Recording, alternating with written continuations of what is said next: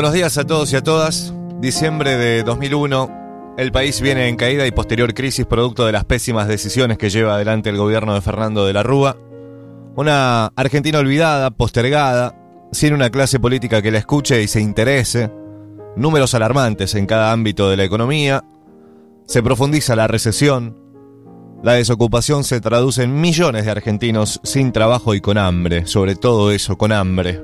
Fuga masiva de capitales, los bancos que bloquean los depósitos, se agrava la crisis a cada minuto, protestas con escraches, huevazos a los ministerios de Economía, de Trabajo, saqueos por todos lados de la Argentina, en cada rincón, en diferentes hipermercados y almacenes de barrios.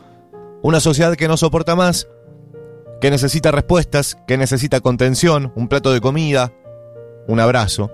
Y se lo hace saber a la clase política manifestándose en cada rincón de la nación. Ante esto, el presidente de aquel entonces, Fernando de la Rúa, declara el estado de sitio. Quiero informarles que he decretado el estado de sitio en todo el territorio nacional e informado al honorable Congreso. Nuestro país vive horas difíciles que muestran la culminación de un largo proceso de deterioro. En un contexto económico y social donde muchos argentinos sufren serios problemas, grupos enemigos del orden y de la República aprovechan para intentar sembrar discordia y violencia, buscando crear un caos que les permita maniobrar para lograr fines que no pueden alcanzar por la vía electoral.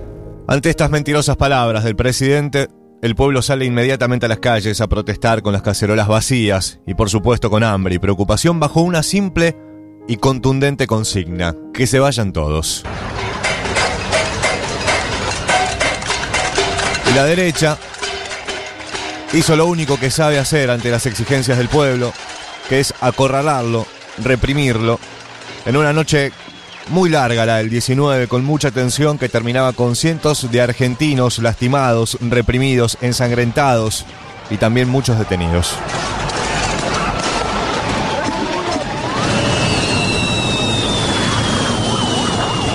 Y un sol que invadía la Plaza de Mayo, al igual que las fuerzas de seguridad ordenadas por de la Rúa, que una vez más, en vez de mostrar empatía con el pueblo hambriento, atacaban a cada compatriota que llegaba a decir basta al proceso político que básicamente nos había llevado a la ruina.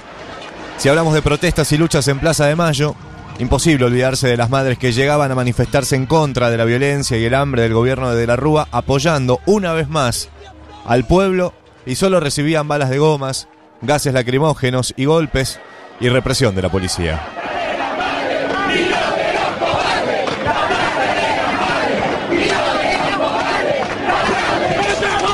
El pueblo volvía a colmar la plaza, que a esta altura tenía una nube que la cubría producto de los gases y el humo de las bombas y armas de las fuerzas de seguridad que atacaban a cualquiera que se acercara hasta allí. Gastón Riva tenía 29 años, vivía en el Bajo Flores, estaba en pareja con María Arena, con quien tenía 3 hijos, Camila de 8, Agustina de 3 y Matías de 2 años. Trabajaba con su moto haciendo servicio de mensajería durante el día y repartiendo pizzas de noche. 2 laburos tenía, se levantaba muy temprano, se acostaba muy tarde. Gastón y María estaban preocupados, como gran parte del país, por lo que sucedía ahí afuera.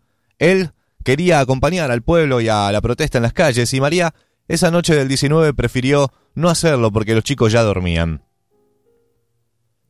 El 20 de diciembre de 2001 cambió para siempre la vida de muchos argentinos, sobre todo la de familias como la de María y Gastón, víctimas no solo de la indiferencia del arco político que gobernaba el país, sino también de la cruda y detestable violencia de quienes decidían el accionar de las fuerzas de seguridad, que asesinaron a 30 compatriotas a lo largo y ancho de la Argentina, 6 de ellos en la zona del microcentro, y uno de ellos era Gastón Riva. Y su viuda María, María Arena, que acá, con Destapate, en Destapate, nos cuenta cómo fue esa noche del 19 de diciembre y esas primeras horas del 20 de diciembre que después cambiaría para siempre su vida. Él quería manifestarse y bueno, estuvimos viendo la tele, y cuando se fue a dormir ya era muy tarde, a pesar de que él se levantaba muy temprano, se levantaba a las 6 de la mañana para salir a laburar, así que se fue a dormir Y bueno, al otro día se levantó y yo ya no lo escuché porque yo me quedé muchísimo más tarde que él. Y al mediodía del 20 lo llamé porque, bueno, había un trámite que él tenía que hacer, que yo le tenía que pasar unos datos. Y cuando lo llamé ya me di cuenta, por empezar ya sabía, me imaginé que él se iba a acercar.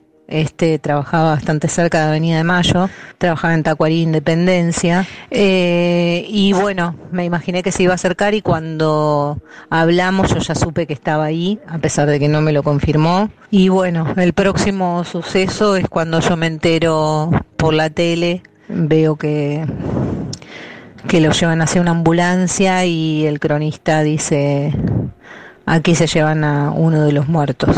Y así se enteró María del fallecimiento de Gastón. Alcanzado por disparos de escopeta, Gastón Riva cayó a pocos metros de la esquina de Avenida de Mayo y Tacuarí antes de las 13 de ese 20 de diciembre de 2001. Hoy, sobre esa vereda, sobre ese lugar, una placa lo recuerda con un poema escrito en puño y letra por María que nos cuenta también cómo continuó su vida y la de su familia y cómo la encuentra un nuevo 20 de diciembre. Nuestra vida fue un transcurrir. Nuestros hijos crecieron con mucho amor, tratando de que crecieran en libertad, bajo la memoria de su papá. No fue fácil, pero yo no me doy mucha cuenta de cómo fue todo ese proceso. Creo que fue un vivirlo como se pudo, lo mejor posible. Y este nuevo 20 de diciembre nos encuentra tratando otra vez de resurgir. Parece mentira que hayamos pasado por un proceso similar o al menos muy parecido, muy cercano a lo que se vivió en 2001. Me parece que con mucho más cinismo y bueno, tratando de resurgir otra vez de las cenizas. No es fácil, pero nos encuentra juntos y juntas y eso es lo más importante que podemos pedir y lo más importante que yo puedo rescatar, que estamos juntos. Juntos. Insisto, la salvaje represión del ministro Mestre y el comisario Santos, todo bajo la orden del entonces presidente Fernando de la Rúa, dejaron más de 30 muertos en todo el país como respuesta de un gobierno que no tenía ningún sentido, ningún rumbo, y también la renuncia posterior de la Rúa y Cavallo, a las protestas populares, a los argentinos que reclamaban por la falta de hambre, por la falta de trabajo, por un país más ecuánime y digno, solo, como respuesta tuvieron la represión de un gobierno nefasto. Por eso, hoy no es un día más en la Argentina. Por ellos, también memoria, verdad y justicia, y este pequeño recuerdo y homenaje de Destapate, por todos nosotros, conciencia, por todos y todas las argentinas que no queremos que esta historia se repita nunca más.